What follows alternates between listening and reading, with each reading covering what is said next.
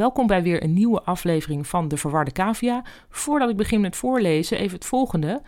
Uh, het is een vakantietip voor als je in de auto zit en je wilt meer luisterplezier. En het is ook een tip voor liefhebbers van het kantoorgenre.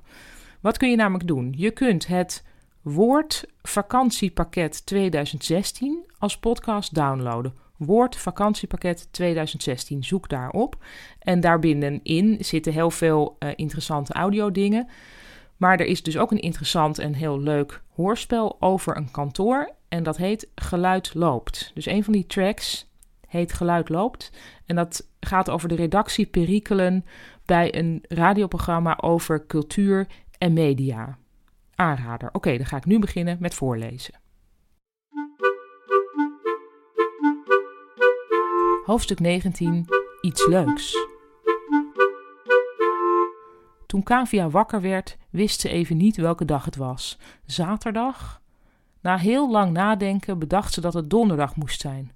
Vanwaar dan toch al dat weekendgevoel? Ze voelde zich licht en onbezorgd. Vandaag gaat er iets leuks gebeuren, zei ze hardop en ze rekte zich uit. Haar collega Kim had haar geleerd dat je dingen hardop moest zeggen, want dan zouden ze echt gebeuren. Je moet het vragen aan het universum, had ze gezegd. Zelf stond Kim bijvoorbeeld elke ochtend voor de spiegel en dan zei ze hardop tegen zichzelf: Ik ga een CD opnemen, ik ga een CD opnemen, ik ga een CD opnemen. En daarna werkte ze de hele dag op de afdeling communicatie. In het kader van het leuke dat zou gebeuren, stond Kavia snel op en besloot onderweg dure koffie te drinken in het koffietentje om de hoek, met een kaneelcroissant erbij. Met schwung kwam Kavia de afdeling op en gooide haar jas over een stoel. Een trenchcoat? vroeg Stella van Human Resources. Ja, zei Kavia, ook al heb ik geen taille. Voor één keer was ze Stella voor. Daarna begon ze lekker aan een mailing die nog lang niet afhoefde. Om vijf uur was er nog steeds niets leuks gebeurd.